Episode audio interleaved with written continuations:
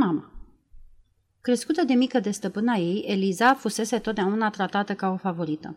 Cei care au călătorit prin sudul Americii au putut să observe eleganța rafinată, dulceața vocii și a manierelor care par să fie un dar special al tuturor mulatrelor.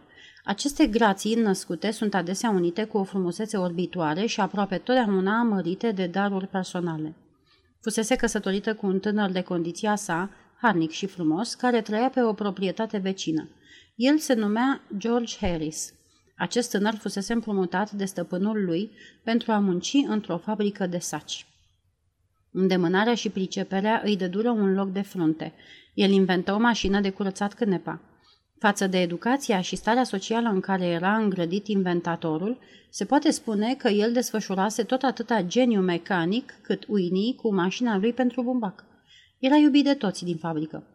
Totuși, cum acest sclav în fața legii nu era un om, ci un lucru, toate aceste calități superioare erau supuse controlului tiranic al unui stăpân vulgar și cu idei strâmte. Zgomotul invenției ajunse până la el.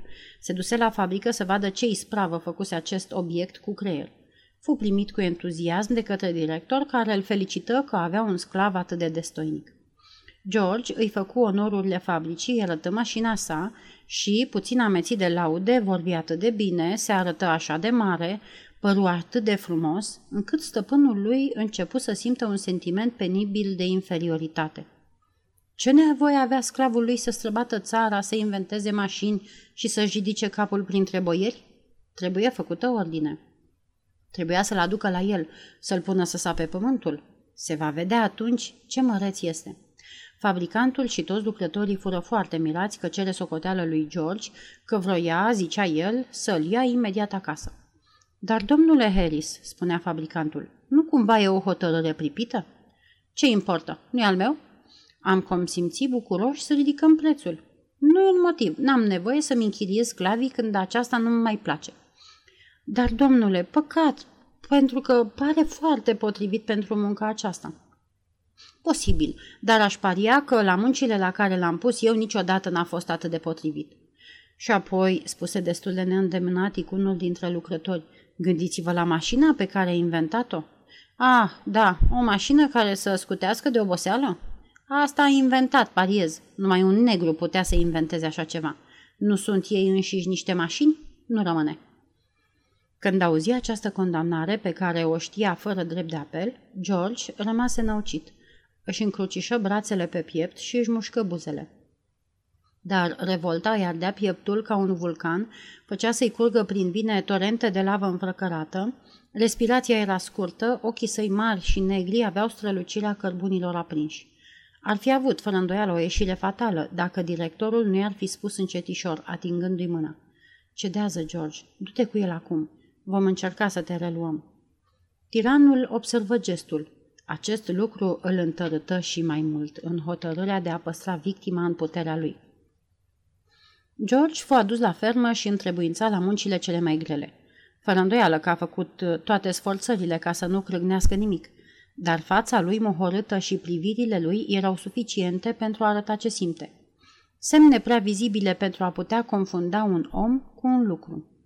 În timpul perioadei fericite cât lucra la fabrică, George o văzuse pe Eliza și se însurase cu ea.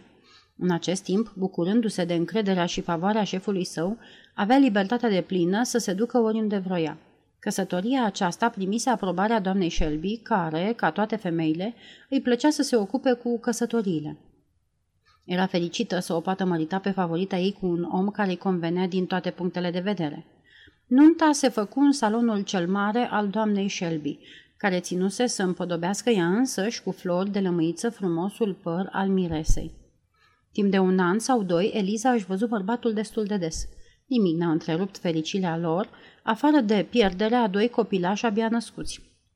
Durerea ei a fost atât de mare, încât a trebuit să intervină cu toată autoritatea doamna Shelby pentru a o face să se mai liniștească.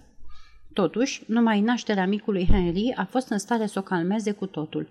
Toate resursele ei de dragoste, toate pornirile de afecțiune, toate aceste sentimente clocotitoare se îndreptară către copil. Eliza a fost, deci, fericită până în ziua când bărbatul ei, smuls violent de la fabrică, își reluă jugul de fier la stăpânul lui.